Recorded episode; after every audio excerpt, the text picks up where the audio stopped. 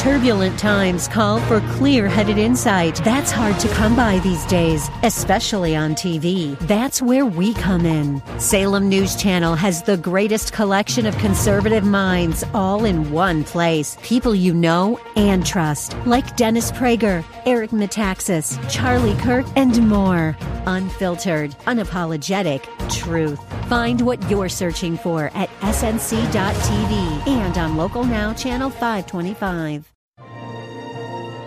Now it's time to think and discern. This is Bob Burney Live.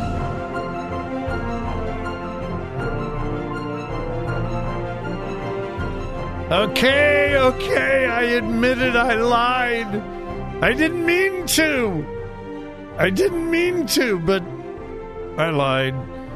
Well, not really. I just said something that was untrue, but at the time I said it, I didn't know it was untrue. Well, I forgot that it was untrue. Are you thoroughly confused? Because I am. So at least we're confused together.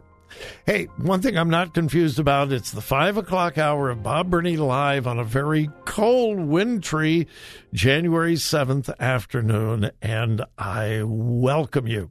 What did I lie about? Well, in the last hour, I think it was at the bottom of the hour, 4:30. I said, "All right, I'm done. I'm finished with January 6th. I'm not going to I'm not going to say anything else about January 6th." Well, you see, I forgot something. I do have something else in my stack of stories here about January 6th, and I fully intended to tell you about it at five o'clock and I forgot. But, well, but it's not about January 6th here in the United States. No, no, no, no. But it is about January 6th. And I love this story, and I'd forgotten about it. And I wish I would have remembered yesterday, but I didn't. This is a story about January 6th, 1850. It's a story that changed the world. Now, a year ago on January 6th, had great political impact, but it didn't change the world. But this story, January 6th, 1850, changed the world because that is the day that Charles Haddon Spurgeon accepted Jesus Christ as personal Savior. It was January 6th, 1850. You probably wouldn't be around me long before you realize that I love C.H. Spurgeon. He's my hero. Uh, during all the years that I was pastoring, I had a pastor, and his name was Charles Haddon Spurgeon. He was my pastor. I read his sermons. One of my great goals was to put together the entire Metropolitan Tabernacle pulpit series. That's all of the sermons that he preached in print while he was pastor of the Metropolitan Tabernacle in London, England. And uh, I think I got all of them but five. I never got those last five, but I have all the rest of them. And I used to read one of his sermons at least one a week, sometimes two or three a week. He was literally my pastor. And C.H. Spurgeon changed the world. By the time he was by the time he was 25 years old, he was preaching to the largest crowds of anyone on planet Earth. By the time he was 30, he was pastoring the largest church in the world.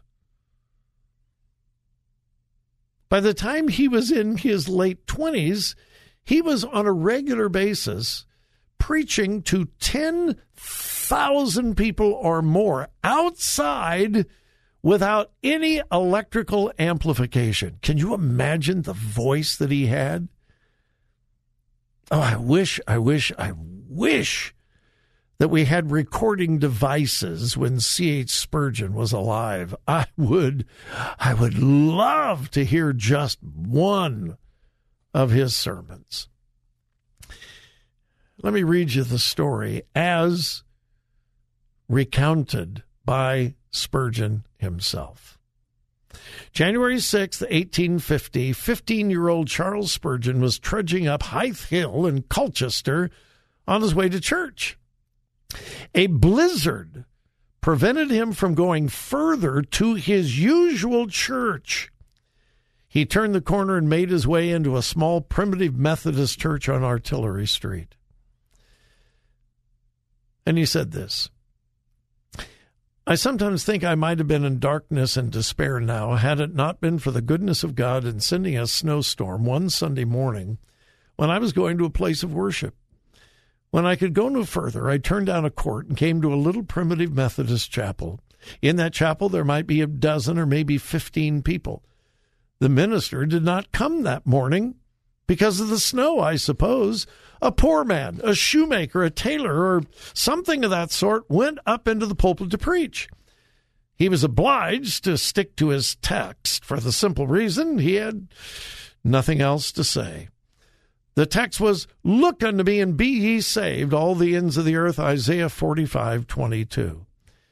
He did not even pronounce the words rightly, but that didn't matter.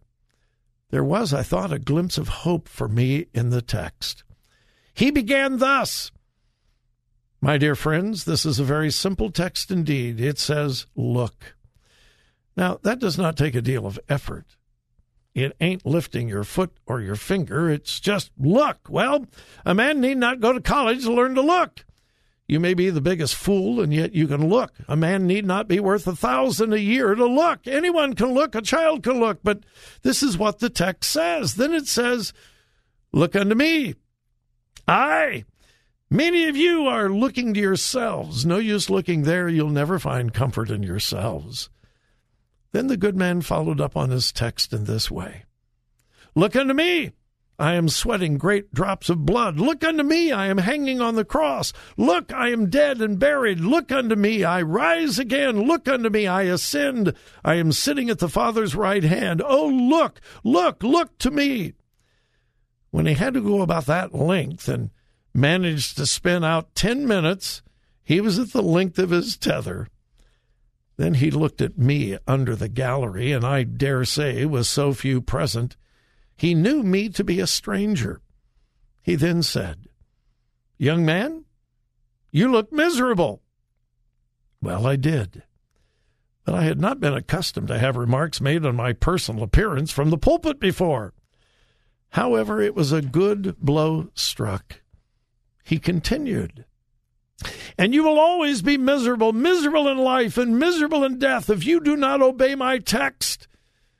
But if you obey now, this moment, you will be saved. Then he shouted as only a primitive Methodist can Young man, look to Jesus Christ. Spurgeon then says, There and then, the cloud was gone, the darkness had rolled away, and that moment I saw the sun and I could have arisen that moment and sung with the most enthusiastic of them of the precious blood of Christ.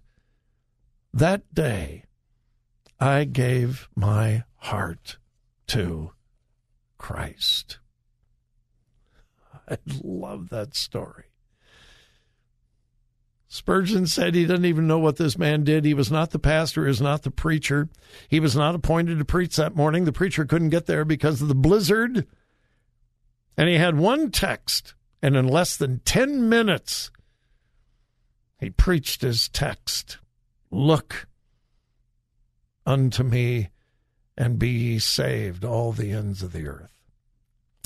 Spurgeon recounted that story hundreds of times during his life. God used that humble old man. We don't even know what his profession was. Didn't speak the king's English, but the Spirit of God used him to touch the man who became known as the Prince of Preachers.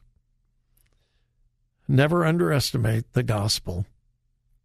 Never underestimate the power of God's saving grace. Who knows? That person you tell about Jesus could become the next C.H. Spurgeon.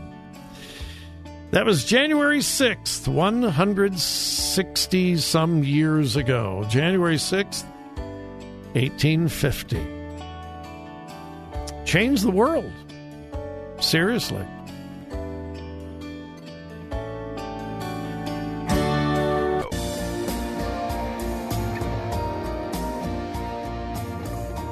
Today's news, God's Word, and your thoughts. This is Bob Burney Live.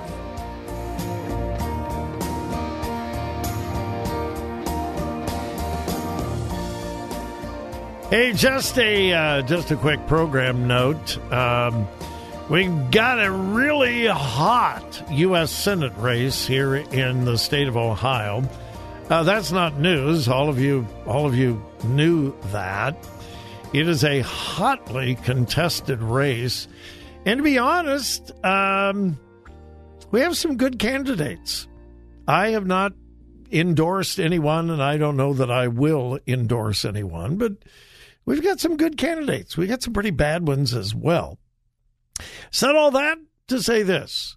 One of the candidates, J.D. Vance, will be with me Monday at 4 p.m.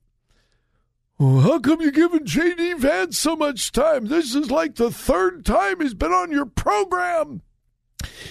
Well, because he's the only one that keeps asking to come on.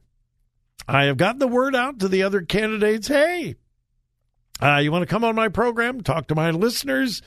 It, let me know. I'll uh, I'll find time for you. I'll make time for you. Uh, so I've gotten the word out to the other campaigns. And this is, I, hey, I'm not endorsing J.D. Vance. All I'm doing is telling you the truth. Now, does this make him a better candidate? I didn't say that. I again, I'm just telling you the truth. Uh, he's the one. I I have never reached out to J.D. Vance and said, "Would you please be on my program? Please, please, please." Never. Uh, he has reached out to me. Hey, like to talk to your listeners. Uh, can you find time for me on the program? Sure. Um, I I have kind of an open door policy for politicians. If you're willing to come on this program and answer honest questions, you've you've got an open door invitation. Um, I love it when politicians want to speak to you because it's not about me. J.D. Vance or none of the other politicians want to talk to me. They want to talk to you. And so, anyway, uh, J.D. Vance. At least that's the plan. This is live radio, and the interview will be live on Monday uh, at 4 p.m. on Monday. The plan is for uh, J.D. Vance, um, author of Hillbilly Elegy, um, and candidate for U.S. Senate, will be uh, on my program. I love to report good news, and this is a follow up from a story that I shared with you yesterday. Out of 784 Christian affiliated colleges and universities, 103 were found by a student pro life group to have direct ties to Planned Parenthood. Out of 784, 103 universities that would call themselves Christian have direct ties to Planned Parenthood. I reported that to you yesterday. Well, today, the same organization, Students for Life of America, are reporting that since they began this campaign of contacting Christian universities and colleges and asking them, Are you affiliated with Planned Parenthood or other pro abortion groups? And if so, they have done their best to talk them out of it. Well, they are reporting today that out of the 103 Christian universities with ties to Planned Parenthood, 34 of them have changed course and said no more. 34 of the 103 have promised Students for Life of America we are done with Planned Parenthood and uh, we're going to sever all relations with them. Good for them. That is good news. Now, before the break, this is bad news. And I want to I want to deal with this gently. I keep telling you the liberal left destroys everything they touch. That's why in major cities across America, those that are under the control of the liberal left have the highest crime rates, highest homicide, and that's a fact. I mean, it is. Check it out for yourself. The liberal left destroys everything they touch, including cities. Well, Seattle is considered to be one of the farthest left cities in America. Brand new report from the Seattle Times. This is not a conservative publication. This is the Seattle Times. They did a little bit of research on mental health across America, and they found that the city of Seattle ranks, quote, as the most medicated major metro area for mental health in America. They looked at U.S. Census Bureau records, and Seattle ranks number one in America as the most medicated major metro area for mental health. Now, I'm going to make make it very clear. I am not making light of mental health. It's a very serious problem. And Christians often need mental health care. So I'm not diminishing that, and I hope you understand that. But I don't believe that it's any accident that one of the farthest left cities in America has the biggest problem with mental health. Number one in the country. In fact, according to the research by the Seattle Times, 21% of the entire adult population of Seattle are taking medication for mental health. 21%.